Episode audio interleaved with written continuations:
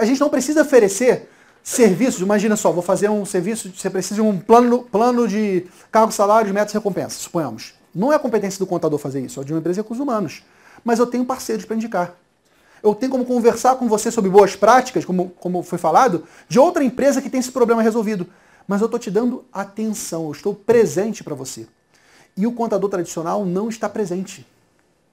Então é nesse momento que o choque de diferença entre um modelo e outro fica muito evidente.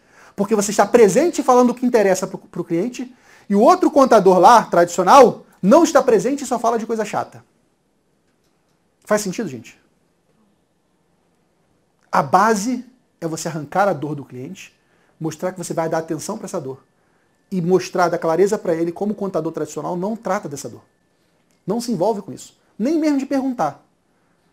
E aí você está mexendo com as emoções. Poxa, isso é tão importante para mim, por que, o meu contador não me ajuda com isso? E aí eu entro explicando, ele não te ajuda porque ele foi formado para servir ao governo. Eu sou um contador consultor, eu vou te ajudar a ganhar mais dinheiro. Eu vou te ajudar a ter uma gestão de pessoas melhor. Eu vou te ajudar a ter mais segurança. Eu falo da dor dela. Entende, gente? Essa parte é muito importante. Se vocês conseguirem executar essa metodologia, a venda é de vocês. E aí vocês vão apresentar o serviço de vocês.